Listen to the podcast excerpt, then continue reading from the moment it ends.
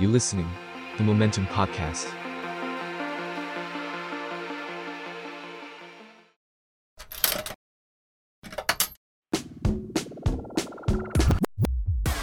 Rookie Investor.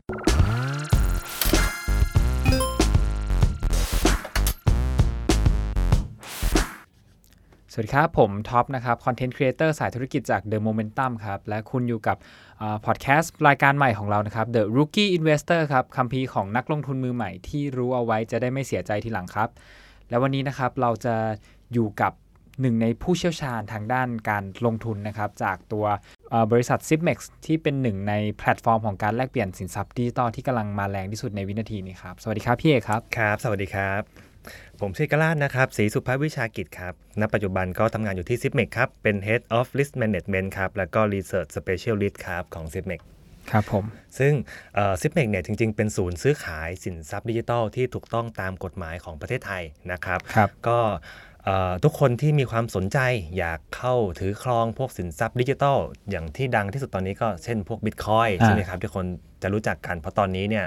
ถ้าราคาไทยเนี่ย เขาขึ้นไปทำจุดสูงสุดอยู่ที่ประมาณ1ล้าน9แสนบาท ต่อ1บิตคอยน์คือถ้า1บิตคอยเนี่ยแลกกับรถคันหนึงเนี่ยโอ้โหแบบเท่ากันพอดีเลยนะคครัรับบก็เอ่อเป็นสิ่งที่หลายคนสนใจ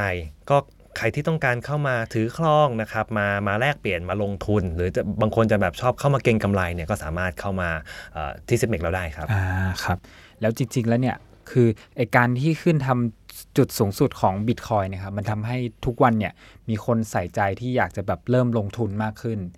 แล้วการลงทุนเนี่ยมันไม่ใช่เรื่องของแบบของผู้ใหญ่ต่อไปละนี่ผมก็เลยทำเป็นแบบพอดแคสต์ตัว Rookie Investor นี่ขึ้นมา เพราะว่าหลังๆเนี่ยเด็กแบบอายุอาจจะแบบน้อยกว่าผมอีกเขาก็สนใจแล้วว่าจะลงทุนแต่ว่าบางครั้งอะเขาอาจจะแบบเหมือนไม่มี วิธีที่ถูกที่ทาง ก็เลยจะมาขอความรู้จากพี่เอก เพราะว่าในในขณะที่ผมก็เป็นนักลงทุนมือใหม่เหมือนกัน แต่ว่าก่อนที่จะไปเรื่องของลงทุนเนี่ย ผมครับอยากทราบความเป็นแนวคิดเกี่ยวกับเรื่องการเงินของอาของจากพี่เอกก่อนว่าจริง ๆ แล้วอะเราควรจะมีความรู้หรือเราควรจะมีทัศนคติแบบไหนก่อน อ่าครับผมผมอยากรู้ว่าตอนพี่เอกเริ่มลงทุนนะครับพี่เอกเริ่มลงทุนตอนอายุเท่าไหร่ครับ แล้วเราควรจะมีมุมมองความคิดต่อเงินยังไง ถ้าสมมติย้อนกลับไปได้ในเวลานั้น อืมจริงๆเนี่ยของพี่เรียนสายการเงินการลงทุนมาตั้งแต่มหาลัยเลยนะครับก็คือตั้งแต่ปีหนึ่งยันปี 4 แต่ว่าพี่เป็นเด็กที่ความตั้งใจในการเรียนน้อยน้อยน้อยไปหน่อยอ่าน้อยไปเยอะเลยนะครับครับ ก็จริงๆอะตอนเรียนอยู่ก็ไม่ก็ได้ใส่ใจเรื่องการเงินนะคืออาแม้เราจะเรียนเรื่องการเงินการลงทุนมีศึกษาเรื่องหุ้นอะไรเงี้ยก็ก็เหมือนกับแค่อ่านหนังสือเอาผ่านเอาแบบส่งอาจารย์ได้ครับมันเริ่มใส่ใจจริง ๆ ตอนที่ทำงานมก็คือพอเรียนจบปุ๊บทำงานเนี่ย ได้เงินเดือนมา แล้วก็มีเงินเก็บอยู่ แค่ก้อนหนึ่งจากเอ่อเงินเดือนก็คือ 5,000 บาท อันเนี้ยก็ไปถามพวกพี่ๆที่เขาอยู่มาก่อนสายการเงินใช่ไหมครับว่าเอ้ยพี่ครับผมมีเงิน 5,000 บาทเนี่ยจะลงทุนในสิ่งไหนดีสินทรัพย์ไหนดีอะไรเงี้ยในช่วงนั้นเนี่ยด้วยความที่ mindset ของคนยุคเก่ากับอืมคนยุคเอ่อยุคของพี่เนี่ยมีความแตกต่างกันครับเขาบอกว่าเงิน 5,000เนี่ย มันน้อยเกินไปอืมเนี่ยคนไปทำอย่างอื่นไปไปเก็บออมให้มันใหญ่ก่อนแล้วค่อยเริ่มลงทุนเงี้ยแต่ด้วยความที่เราก็เอ่ออยากลองด้วยเป็นคนแบบดื้อรั้นด้วยอะไรเงี้ยพี่ก็มองว่าเอ้ยไอ้ห้าพันเนี่ยมันก็ต้องต่อเงินได้สิการที่จะแบบเก็บให้มันเป็นก้อนใหญ่เงี้ยสมมติจะเก็บให้ได้1นึ่งแสนบาทเนี่ยกว่าจะเก็บครบ1นึ่งแสนเนี่ยโหเราไม่แบบอายุ 30 แล้วค่อยเริ่มลงทุนก็มองว่ามันช้าไปครับนะครับ ก็เลยเอาจากเงิน 5,000 บาทแหละ แล้วก็มีความคิดว่าความความเร็วในการเริ่มต้นลงทุนเนี่ยจริง ๆ เอาเมื่อเราพร้อมเลยนะ เมื่อเราเมื่อเรามีเงินเก็บมีความสนใจอย่างเงี้ยเราเริ่มต้นได้เลยณวินาทีที่เราเรามีความคิดว่าเราอยากที่จะลอง แต่ว่าก่อนอื่นเลยเนี่ยในทุก ๆ อย่างที่เราไปลงทุนเนี่ยพี่มีความเชื่อว่าเราจะต้องมีมีมีความมีความรู้แล้วก็ต้องศึกษาให้จริงจังก่อน ก่อนที่จะแบบเอ่อไปเล่นจริงเจ็บจริงอะไรเงี้ยครับเพราะมันเป็นเงินที่ที่เราหามาได้ครับอืมครับ แล้ว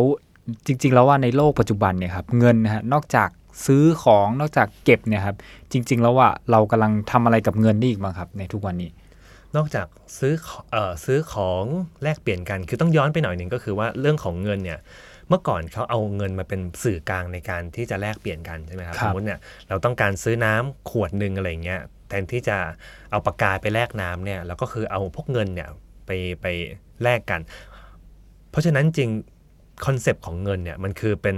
เป็นที่ที่เก็บความมั่งคั่งชนิดหนึ่งก็คือสมมุติเรามีความมั่งคั่งในรูปแบบไหนก็ตามอะไรเงี้ยเราสามารถมาเก็บในรูปของเงินได้นะครับในยุคก่อนนะแต่พอหลังๆเนี่ยความเปลี่ยนแปลงในเรื่องของการเงินมันเปลี่ยนไปเยอะมากนะครับ การที่เราเก็บเงินอย่างเดียวก็คือแบบเหมือนแบบเราเอาความมั่งคั่งของเราเนี่ยไปฝากไว้ในรูปของเช่นพวกเงินบาทเงินดอลลาร์อย่างเดียวเนี่ยมันเริ่มไม่เพียงพอแล้ว เพราะว่าจากปัจจุบันเนี่ยเริ่มมี พวกธนาคารกลางหลายที่เนี่ยเขาพิมพ์เงินออกมาเยอะมากอืมลองคิดสภาพว่ากว่าเราจะได้เงินสมมติหมื่นห้าสองหมื่นต่อเดือนเงี้ยแล้วต่างประเทศเนี่ยพวกอย่างสมมติพวกเฟดอะไรเงี้ยเขามีการพิมพ์เงินออกมาเยอะมากปีหนึ่งแบบโอ้โหเป็นแบบหลักหมื่นหลักแสนล้านอะไรเงี้ยอืมทำให้ไอตัว power ของเงินที่เรามีเนี่ยมันลดน้อยถอยลงเรื่อยๆ อย่างสมมติเรามีเงินในกระเป๋าเนี่ยหนึ่งพันบาทเนี่ยเมื่อ 10 ปีที่แล้วเนี่ยอาจจะซื้อของได้ค่อนข้างเยอะครับแต่ตอนนี้พันหนึ่งเนี่ย พี่เชื่อว่าถ้าใครมือเติบหน่อยนะ สมมติไปเดินสยามนะแป๊บเดียวแบบพันหนึ่งก็หมดแล้วหมดเพราะเพราะฉะนั้นสิ่งที่เราที่มันสามารถทำได้กับเรื่องของเงินเนี่ยคือการอ่าเอาตัวเงินเนี่ยไปไว้ในที่ที่ใดก็ตามที่มันสามารถสร้างความเติบโตได้ เหมือนเราเราจะต้องมีการแข่งอะ แข่งกับกับเงินเฟ้อที่มันเกิดขึ้นทุกปี แข่งกับพวกธนาคารกลางที่เขามีการอัดฉีดเงินเข้ามาอย่างต่อเนื่อง เหมือนเขาพยายามจะทำให้ตัว power ของเงินเราลดลง สิ่งที่เราทำคือต้องต้องแข่งกับเขาโดยการเอาเงินเนี่ยไปวางที่ไหนก็ตาม ที่มันสามารถมีการเติบโตได้สร้าง value ได้ ซึ่งตอนนี้สินทรัพย์ในเรื่องของการที่เราจะเอาเงินไปวางเนี่ยมีมีเยอะแยะมากมายที่เราจะรู้จักก็พวกเมื่อก่อนนะครับ เช่นพวกหุ้นใช่ไหมครับพวกเอ่อ ตราสารหนี้หลังๆ ก็เริ่มมาคริปโตอะไรเงี้ยอืมนะครับซึ่งเป็นเป็นสิ่งที่พี่เชื่อว่าหลายคนที่เป็นวัยประมาณสักเอ่อ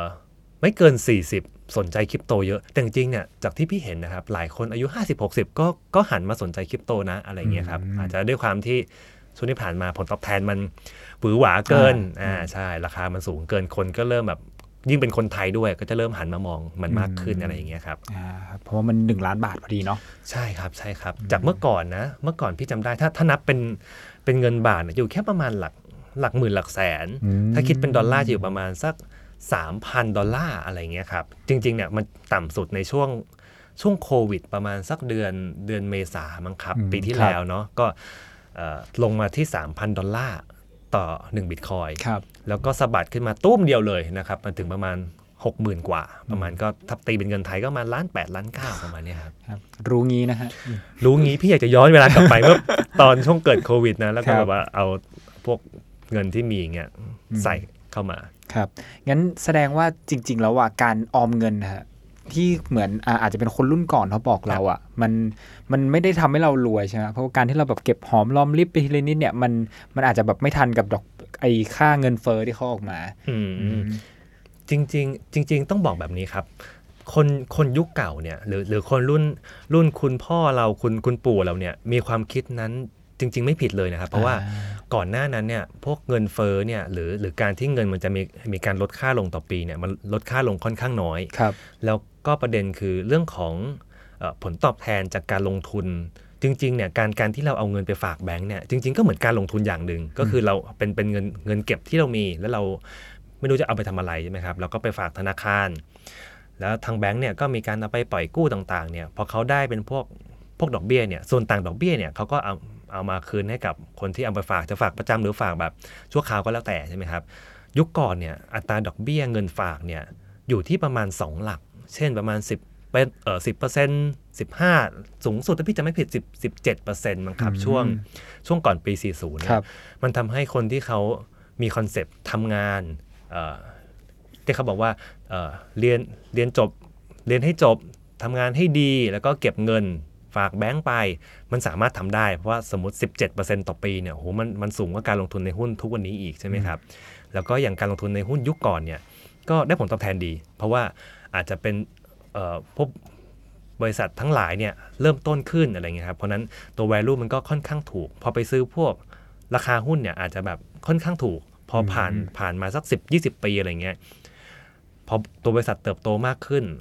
ราคาหุ้นเยอะขึ้นเนี่ยคนก็มีความมั่งคั่งมากขึ้น แต่พอกลับมาในยุคนี้เนี่ยทุกอย่างมันเปลี่ยนไปหมดเลย หุ้นแต่ละตัวที่มีความนิยมเนี่ยค่อนข้างแพง ก็ถ้าเทียบกับตัวกำไรของบริษัทนะครับ สมมติพาฟากไปที่ฟากของอเมริกาเนี่ยครับหุ้นบริษัทเทสลาที่ผลิตรถยนต์ไฟฟ้าอะไรเงี้ยถ้า ถ้าคิดเป็นความคุ้มค่าหรือหรือความเร็วในการคืนทุนเนี่ยอย่างสมมติเราซื้อหุ้นเขาวันเนี้ยอีกประมาณสัก 1,700 ปีอะเราถึงถึงจะสามารถได้ทุนคืนจากไอตัวไอตัวกระแสเงินสดอืมที่บริษัททำได้ แล้วครัก็บจ่ายปันผลคืนให้เราเนี่ยอืมพันเจ็ดร้อยปีถึงจะคืนทุน แล้วก็เอ่ออัตราดอกเบี้ยเงินฝากยุคนี้เนี่ยเอาแค่แค่ทั่วไปเนี่ยก็อยู่ประมาณ 0.25 ถึง 0.5 มันทำให้ ภาพรวมของการเงินทุกอย่างเปลี่ยนไป จริง ๆ แนวคิดของคนยุคเก่าเนี่ยจริง ๆ ไม่ผิด เพราะว่าเขาเขาเขามีมีประสบการณ์แบบนั้น การเงินยุคเก่าเป็นแบบนั้น แต่ตอนนี้เนี่ยทุกอย่างเปลี่ยนไป ก็เลยทำให้คนที่อยู่ในยุคเนี้ย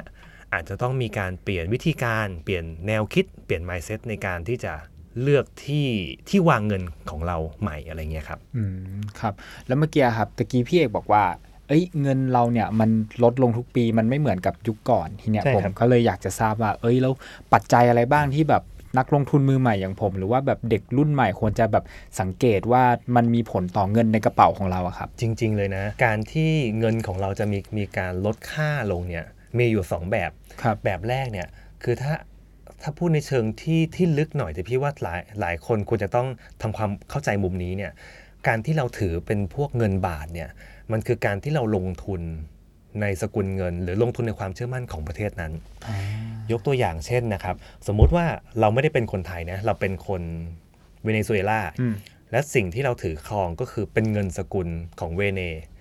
แล้วถ้าเกิดสมมุติว่าความมั่งคั่งของประเทศลดลงหนี้สินของของประเทศมันเยอะขึ้นเนี่ยทำให้ค่าเงินของเราเนี่ยเมื่อไปเปรียบเทียบกับค่าเงินของประเทศอื่นเนี่ย มันสู้เขาไม่ได้ทำให้ถ้าเราเรายังถือค่าเงินนั้นอยู่เนี่ยค่าเงินมันก็จะด้อยลง เช่น เราอาจจะต้องใช้เงินถึง 1 ล้านหน่วยในการไปซื้อแมคโดนัลล์ที่ต่างประเทศเงี้ยเพราะว่าค่าเงินมันมีความลดลงจากความเชื่อมั่นของประเทศที่ที่น้อยลง เพราะฉะนั้นอย่างแรกเลยเนี่ยในการที่เราถือพวกสกุลเงินเนี่ยเหมือนเราลงทุนในประเทศนั้นอืมยกตัวอย่างเช่น พวกค่าเงินมันสามารถเปลี่ยนแปลงได้เร็วมาก ยกยกตัวอย่างปี 40เนี่ยจากครับ25 บาทต่อหนึ่งดอลลาร์เนี่ยพอมีการเปลี่ยนแปลงในเชิงของนโยบายความความมั่นคงปลอดภัยเงินสำรองเนี่ยเราขยับไปเป็น 50 บาทต่อ1ดอลลาร์นั่นทำให้ความมั่งคั่งของคนทั้งประเทศเนี่ยลดลงครึ่งหนึ่งลดลงหวบเลยใช่ไหมครับเพราะฉะนั้นเนี่ยสิ่งแรกต้องดูก่อนว่าที่ที่เราจะเก็บเงิน จะเก็บเงินในรูปของของสกุลไหน เช่น เงินดอลลาร์เงินเยนเงินบาท เงินคริปโต ก็แปลว่าเราจะต้องมีความเชื่อมั่นใน ในสกุลเงิน หรือในประเทศที่เรามีการเก็บเงินนั้นด้วยนะครับแล้วก็ปัจจัยที่ 2 ที่ทำให้เงินของเราเนี่ยมันลดลงก็คือว่าการที่ต่างประเทศเนี่ยโดยเฉพาะของไทยด้วยนะครับผ่านพวกนโยบายต่างๆ ที่เราอาจจะได้กันหรือไม่ได้กันเนี่ยใครได้ก็ถือว่ายินดีด้วยไอ้พวกอะไรอะเอ่อเยอะมากเลยครับพี่จำชื่อไม่ได้เราชนะครับผมไทยชนะอ่าอ่าพวกพวกเนี้ยตระกูลชนะอ่าอ่าใช่อะมันทำให้ให้เงินเนี่ยมันออกมาหมุนเวียนในระบบมากขึ้น เมื่อของมันเยอะขึ้นเนี่ย ออกมาเยอะขึ้นเรื่อยๆเนี่ย value หรือหรือคุณค่าเนี่ยของมันก็จะลดลงโดยปริยาย เพราะนั้นสิ่งที่เราต้องทำเลยเนี่ยเราควรที่จะเลือกที่จะเก็บเงินในสิ่งที่เรียกเรียกว่าสินทรัพย์ หรือตัวพวก asset เพราะอย่างถ้ายกตัวอย่างง่ายๆนะครับ การที่ไม่ว่าจะเป็นประเทศไทยเอง ต่างประเทศเองเนี่ยเวลาเขาออกพวก QE เนี่ย QE คือการที่เขาสามารถสามารถผลิตเงินมาได้เงี้ยก็อาจจะไปเสิร์ฟพวกองค์กรขนาดใหญ่ เช่น บริษัทพวกวานิช ธนกิจพวกแบงก์ต่าง ๆ ที่เป็นขนาดใหญ่ใช่ไหมคครัรับบแล้วพอเขาเอาเงินก้อนเนี้ยไปวางไว้ตรงนู้นปุ๊บเนี่ยบริษัทหรือองค์กรเหล่านั้นเนี่ยเขาก็ไม่เก็บในรูปของเงินสดอยู่แล้ว เพราะเขามีความเข้าใจว่ายิ่งถ้าเขาเก็บเงินสดอะวันหนึ่ง value มันก็น้อยลง เขาเอาเงินสดที่ที่ได้มาใหม่ก้อนนั้นเนี่ยไปเปลี่ยนแปลงเป็นตัวสินทรัพย์ เช่น ที่ดิน เปลี่ยนแปลงเป็นหุ้นท่านทำให้ในช่วง 10 ปีที่ผ่านมาเนี่ยสิ่งที่เรียกว่าสินทรัพย์ทั้งหมดเลยนะครับทองคำหุ้น คริปโต หรือแม้กระทั่งพวกที่ดินเนี่ยราคาขยับขึ้นสูงหมดเลยครับทำให้คนยุคใหม่เนี่ยสมมติเรามีเงินเดือนส่วนหนึ่งเนี่ยเราไม่สามารถไปกู้ซื้อบ้านได้ด้วยความแบบง่ายแล้วอะสมมติถ้าเป็นเป็นยุคพี่อย่างเงี้ยจบมาเนี่ยซื้อรถซื้อบ้านมันยังพอได้อยู่อืมแต่ยุคนี้เนี่ยต่อให้ดอกเบี้ยถูกลงเนี่ยก็ไม่มีเงินพอที่จะไปกู้ซื้อบ้านหลังหนึ่งเพราะว่าสมมติว่าเอ่อบ้านหลังละ 5 ล้านอะไรเงี้ยสมมติเงินเดือนเรา 20,000เนี่ยใช้แค่แบบ กินวันต่อวันก็แบบแทบจะไม่พอแล้วอะไรเงี้ยอืมครับเพราะฉะนั้นเพราะฉะนั้นเราเราจะต้องเลือกที่ที่เก็บของเงินให้ให้ถูกต้องด้วยครับอืมครับ แล้วที่เนี่ยครับมันมีเขาเรียกว่าอะไรมันเหมือนเป็นวัฒกรรมของคนรุ่นก่อนนะแบบว่าแบบอืมจริงๆแล้วอะการลงทุนน่ะมันเป็นเรื่องของคนรวยอย่างเดียวฮะอย่างนี้อ๋อพี่เอกแบบมีมุมมองไงครับ จริง ๆ ไม่ใช่เลยครับต้องต้องคิดคือคือคนจะมีความเชื่อแบบนี้ว่าเป็นสุภาษิตยุคพี่นะคนรวยเล่นหวย เอ้ยไม่ใช่ คนจนเล่นหวย คนรวยเล่นหุ้นนะครับยังดีนะบางท็อปแก้พี่นะครับเดี๋ยวมุกจะไม่หาย คนจนเล่นหวย คนรวยเล่นหุ้นนะครับ คือเมื่อก่อนน่ะ คนธรรมดาเนี่ยจะเข้าถึงเรื่องการลงทุนอะมันมันยากมาก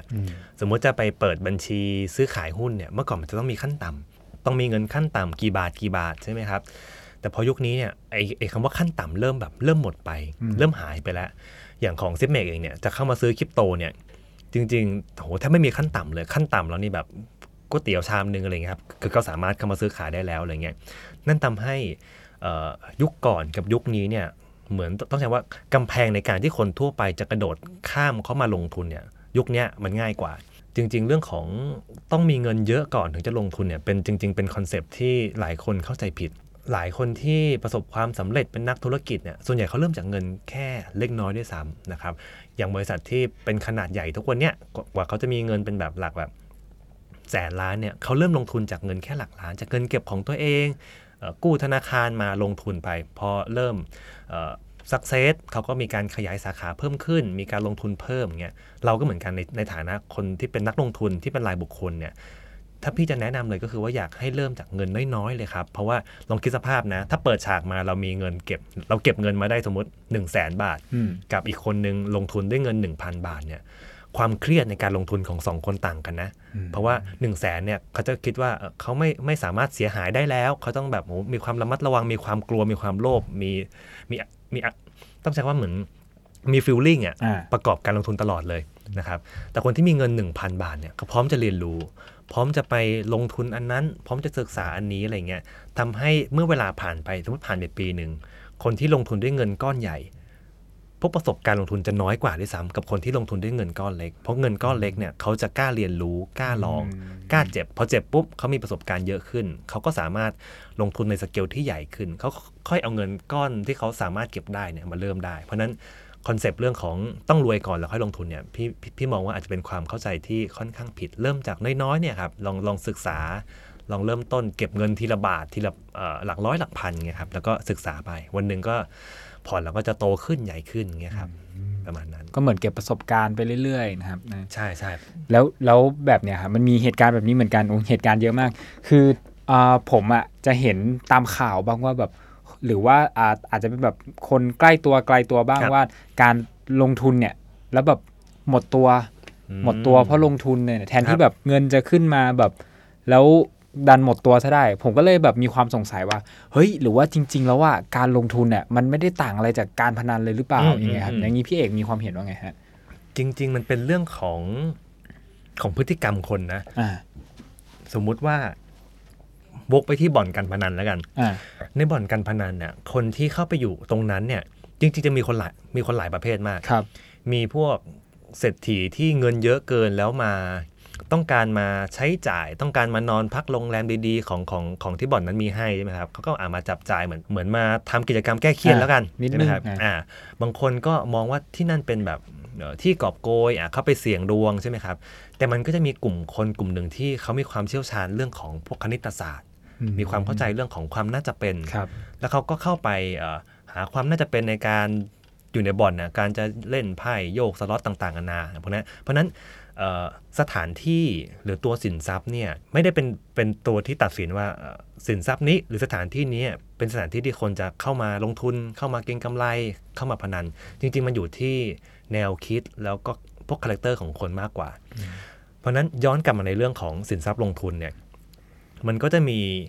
มีทั้งคนที่ประสบความสำเร็จ คนที่ประสบความล้มเหลว จริง ๆ พี่เจอคนหมดตัวมาเยอะมากนะครับ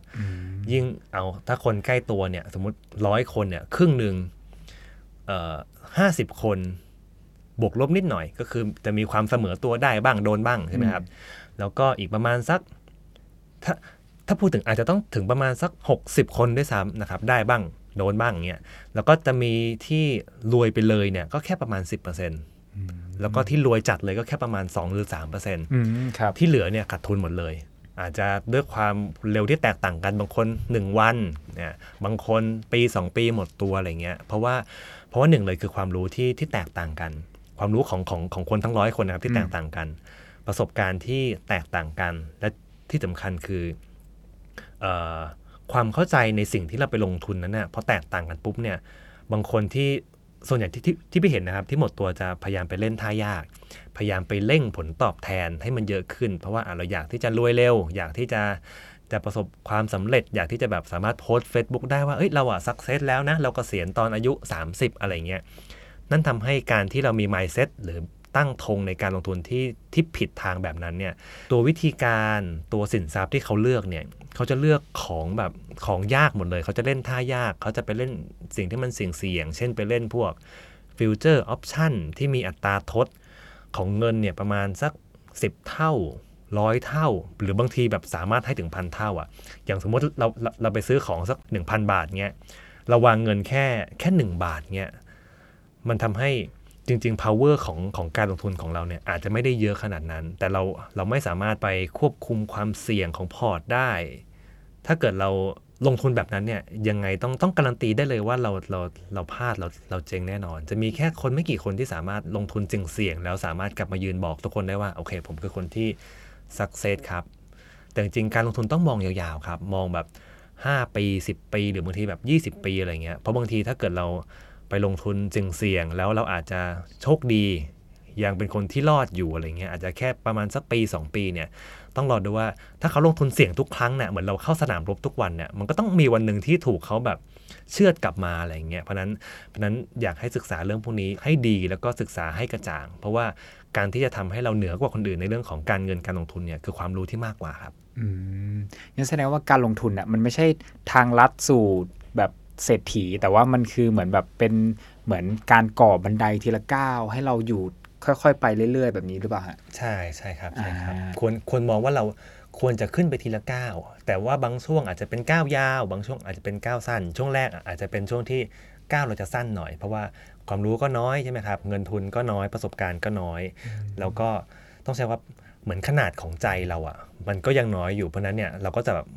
ค่อยๆไป แล้วก็ต้องคาดหวังผลตอบแทนที่ที่พอดีกับกับความรู้ของเราด้วย แต่เมื่อเราประสบการณ์เยอะขึ้นเนี่ยการเติบโตของของเงินเราอะ่ะมันจะใหญ่ขึ้นก้าวมันจะยาวขึ้นอ่าเพราะว่าประสบการณ์สูงขนาดของใจเราอะ่ะเราก็จะเยอะขึ้น แต่ถ้าเรามองว่าเราอยากอยากจะอยู่ขั้นที่หนึ่งแล้ววิ่งไปขั้นที่ร้อยเลยอะไรเงี้ยเราจะพยายามไปหาท่าแปลกๆยิ่งช่วงเนี้ยจะไปแบบสมมติไปเสิร์ชหาแบบ ต้องการผลตอบแทนมาละร้อยเปอร์เซ็นต์อย่างเงี้ยเราจะไปถูกดักด้วยแชร์ลูกโซ่ ด้วยต่างๆนานาเนี่ยครับซึ่งเราแบบเราเราเราจะพลาดกันเยอะมากในแบบอืมเด็กรุ่นใหม่อะไรเงี้ยครับครับก้าวสั้นก้าวยาวแต่ไม่ถอยหลังแน่นอน อาจจะต้องมีมีถอยบ้างหยุดบ้าง เพราะการลงทุนมันมันไม่ได้มีช่วงเวลาที่ดีตลอด มันจะมีช่วงเวลาที่ ที่คือมันจะมีทั้งความสุขเสียงหัวเราะ มีทั้งน้ำตาอะไรเงี้ยมันก็เหมือนกับเหมือนกับชีวิตคนนะครับมีขึ้นขึ้นลงลงอะไรเงี้ยบางช่วงที่ดี บางช่วงที่ไม่ดี แต่สิ่งที่เราทำได้คือช่วงที่เราเราไม่ดีอะเราสามารถโปรเทคตัวเราเองได้ไหมโปรเทคเงินเราให้ให้ปลอดภัยมากขึ้นได้ไหมอะไรเงี้ยครับแล้วก็ที่สำคัญคือเราต้องพยายามพยายามประคับประคองเงินเราตัวเราเนี่ยผ่านช่วงเวลาที่ยากลำบากอะไรเงี้ยครับเพราะมันจะมีช่วงที่แบบขาดทุนบ้างอะไรเงี้ยครับครับงั้น อาจจะขอถามพี่เอกว่า เอ้ยงั้นจริง ๆ แล้วอะการที่เราจะแบบเป็นนักลงทุนที่ดีอะเราครับควรจะมีแบบแนวคิดหรือว่าเราควรจะมีนิสัยเกี่ยวกับการลงทุนยังไงฮะถ้าเอาเป็นเป็นนิสัยเลยนะครับ จริง ๆ พี่อยากให้เราเอ่อศึกษา 3 เรื่องเลยนะ เพราะจริงๆสามสามปัจจัยเนี้เป็นสามปัจจัยที่จะทำให้คนคนหนึ่งมีความแตกต่างในเรื่องผลลัพธ์ของการลงทุนเลยเนี่ย อันแรกเลยก็คือเรื่องของของวิธีการอืมที่เราจะลงทุนใช่ไหมครับ เพราะว่า การการลงทุนมันไม่ใช่แค่วิธีคิดอย่างเดียวครับมันต้องมี action มันต้องมีวิธีการในการที่เราจะจะ action ว่าจะต้องทำอะไรอย่างไรใช่ไหมครับ อย่างแรกเลยต้องต้องศึกษาให้ชัดเจนว่าวิธีการที่เราจะจะเลือกใช้สินทรัพย์ที่เราเลือกเครื่องมือที่เราดูวิธีการวิเคราะห์เป็นอย่างไร ขั้นที่ 2 ก็คือเรื่องของการบริหารเงินส่วนบุคคล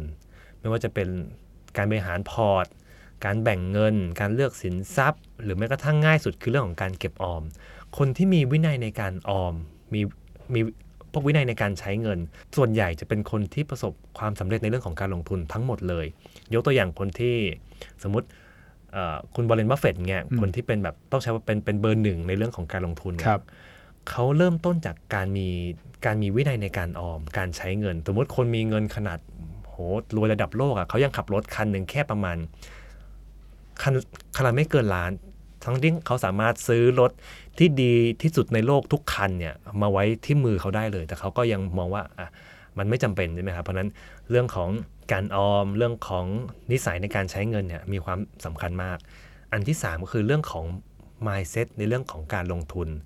การใช้ชีวิต mindset ในในที่นี้เนี่ยไม่ใช่สิ่งที่แบบเอ่อพูดให้มันสวยหรูคือ mindset แบบอาจจะต้องแบบแปลว่าแบบโอ้ต้องต้องเป็นคนที่มีความเข้าใจทุกอย่างอะไรเงี้ยจริง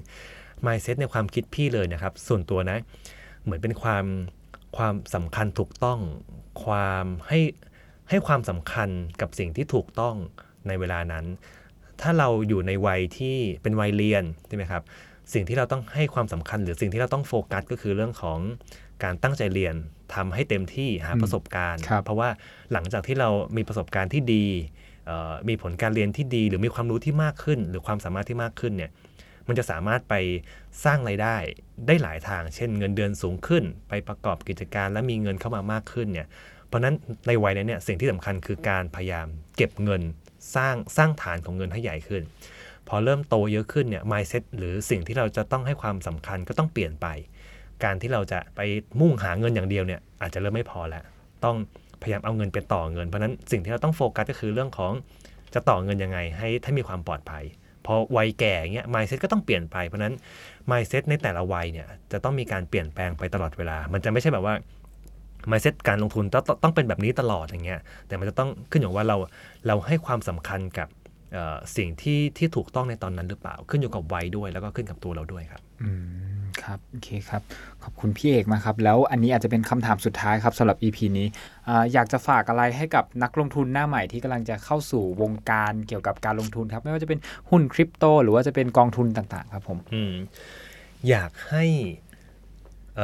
มองแบบนี้ครับ เราอาจจะไม่จำเป็นต้องต้องศึกษาทั้งหมดให้ครบภายในช่วงเวลาเดียว เพราะบางคนมองว่าสมมติเนี่ยเราจะลงทุนนะอาจจะต้องแบบเหมือนเหมือนเรียนจบมหาลัยก่อนเนี่ยเรียน 4 ปีก่อนแล้วค่อยเริ่มทำงานวันแรก สิ่งที่พี่อยากให้เราทำก็คือว่าเหมือนกับ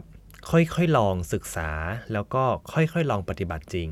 เพราะบางทีเนี่ยด้วยความที่ตอนนี้โลกมันเปลี่ยนไปเร็วใช่ไหมครับเวลาเราศึกษาเนี่ยสมมติเราทุ่มเทมากกับการศึกษาเรื่องการลงทุนเนี่ยหนึ่งปีเนี่ยแล้วจะเป็นเริ่มลงทุนในปีหน้าในเดือนมกราเนี่ยทุกอย่างอาจจะเปลี่ยนไปแล้ว พี่อยากให้เราเริ่มเริ่มต้นวันนี้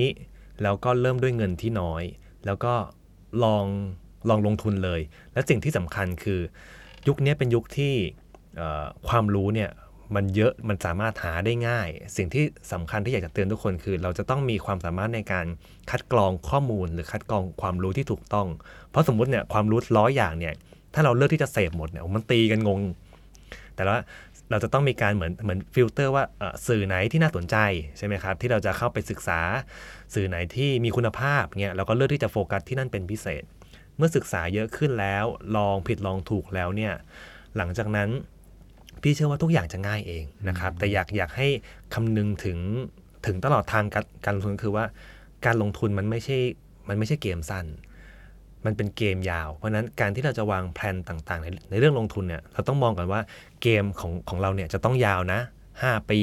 จริงๆ 5 ปียังสั้นไปด้วยซ้ำอาจบางคนอาจต้องมองว่าการลงทุนเนี่ยมันคือคือสิ่งที่เราจะต้องทำไปตลอดชีวิตเลย เพราะฉะนั้นเมื่อเราคิดแบบนี้ปุ๊บเนี่ยเกมเราจะเปลี่ยนแล้วนะครับเราจะไม่ลงทุนเสี่ยงๆเราจะคำนึงเรื่องของความเสี่ยงความผันผวนเยอะขึ้น นี่คือสิ่งที่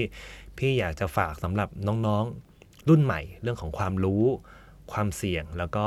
อยากให้ลองเริ่มแล้วก็ศึกษาครับ แล้วพี่เชื่อว่าเราจะประสบความสำเร็จในเรื่องของการเงินการลงทุนมากขึ้นเรื่อยๆครับ อืมครับผมก็ขอบคุณพี่เอกสำหรับ EP นี้มากนะครับ ก็ Rookie Investor นะครับ EP แรกนะครับ ก็อาจจะฝากไว้เท่านี้ครับผม พบกันอีกที EP หน้าครับ ขอบคุณมากครับ สวัสดีครับ ครับ สวัสดีครับ You listening, the Momentum Podcast.